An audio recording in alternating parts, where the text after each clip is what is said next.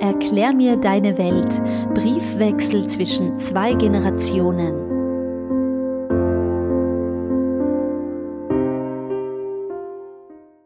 Mein Brief vom 16. März 2023.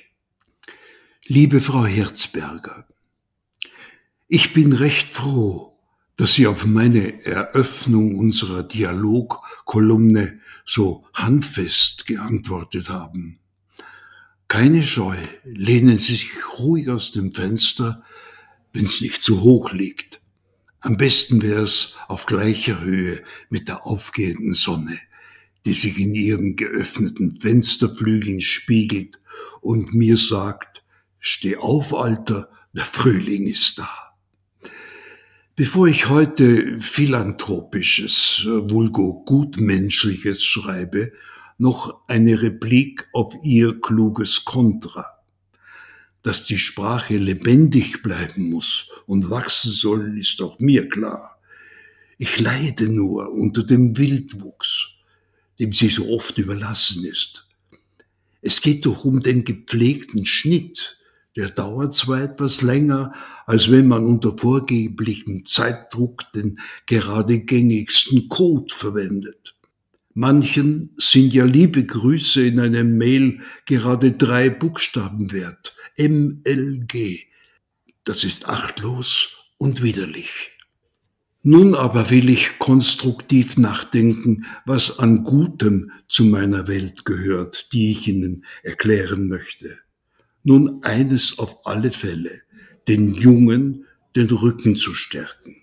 Zum Beispiel, wenn sie sich für unsere Mitwelt ins Zeug legen. Und dann dafür vor der imposanten Panoramaglaswand im 35. Stock eines Fortschrittspalastes als Untergangspropheten abgekanzelt werden vor der Pandemie habe ich mich einige Male an den Zukunftsfreitagen unter die Jungen gemischt mit einem Tafel, auf das ich Laudato Si gemalt hatte. Ja, zu meiner Welt gehört eine kontaktfreudige und ermutigende Solidarität mit den Jungen. Meine Frau kann das Gespräch pflegen besser als ich und über alle möglichen Grenzen hinweg. Ich habe unseren Enkelinnen dafür gerne oft tagelang Adalbert Stifter vorgelesen. Auch das kann den Rücken stärken. Oder wenn wir mitsammen in Museen und Ausstellungen gegangen sind. Das erklärt nicht die Welt, schafft aber Zugang zu ihr, Liebe vielleicht sogar. Es gibt eine Zeile in einem Bachmann-Gedicht, die ist mir ein heiliger Vers. Erklär mir Liebe.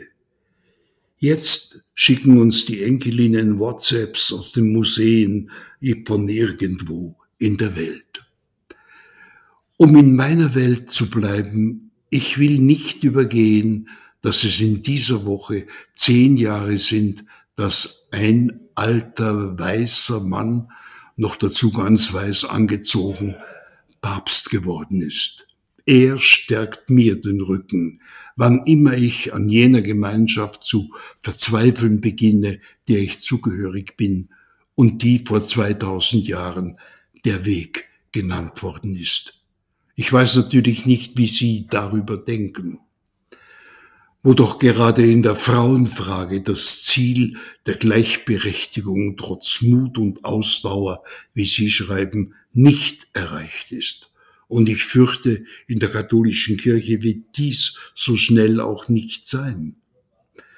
Da steht auch Franziskus vielleicht nicht ganz freiwillig mehr auf der Bremse als auf dem Gaspedal. Dennoch ist er samt all seinen Schwächen der Exorzist unserer Gleichgültigkeit den Problemen der Welt gegenüber und ein Verkünder der Achtsamkeit auf alles, was noch schön ist, was noch blüht auf dieser Welt. Und zwar nicht nur im Frühling.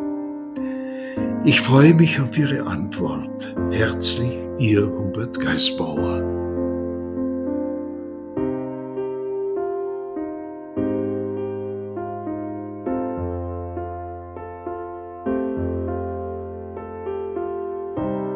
Mein Brief vom 22. März 2023 Lieber Hubert Geisbauer, schön, dass ich Ihnen den Frühling zeigen soll. Aber bevor ich die silbernen Fenstergriffe vor mir nach oben drücke, hole ich noch einmal tief Luft. Für das folgende Thema benötige ich einen langen Atem. Ich finde es interessant, dass Ihnen jene Figur den Rücken stärkt, die mir und vielen anderen Flinters immer wieder den Wind aus den Segeln nimmt. Flinters. Ja, wieder ein Code, der möglicherweise aufstößt. Er meint Frauen, Lesben, Intersexuelle, Nicht-Binäre, Trans- und Agender-Personen, also jene, die aufgrund ihrer Geschlechtsidentität patriarchal diskriminiert werden. Es fällt mir daher schwer, auf diese Ausschnitte ihrer Welt zu reagieren. Nicht, weil ich, wie man annehmen könnte und wofür es auch genügend Gründe gäbe, die katholische Kirche bashen möchte, sondern weil mir diese Institution das Licht zum Sehen nimmt. Mit meinen folgenden Worten werde ich es niemandem recht machen. Die einen werden sich von mir angegriffen fühlen, die anderen werden von mir enttäuscht sein. Gehört es doch mittlerweile zum guten Ton, aus der Kirche auszutreten. Als emanzipierte Person muss ich mich dafür rechtfertigen, für einen Verein Mitgliedsbeitrag zu zahlen, der Menschen über Jahrhunderte diskriminiert, misshandelt und sich selbst bereichert hat. Lassen Sie mich einen Bogen spannen. Der Glaube ist privat, das Private ist politisch. Da frage ich mich schon, ist die priesterliche Eheschließung, die zurzeit wieder diskutiert wird, wirklich die dringendste Frage unserer Zeit? Wenn ich die aktuellen Artikel zum IPCC-Bericht lese, kann ich dazu ganz deutlich Nein sagen. Und so wie in der Politik nicht auf Klimaaktivistinnen gehört wird, verschließen sich auch die konservativen Christinnen vor jenen, die Jesu Wort nicht nur verkünden, sondern auch leben, wie die Unterstützerinnen von Maria 2.0. Ich verstehe also, wenn mir meine Bubble sagt, ich sollte toben, mich zu Wehr setzen und meinen Mund aufmachen für jene, die dies nicht können. Ich sollte jetzt wohl also das Fenster aufmachen, um mich hinauszulehnen. Doch dabei stoße ich dieses Mal nur auf Beton.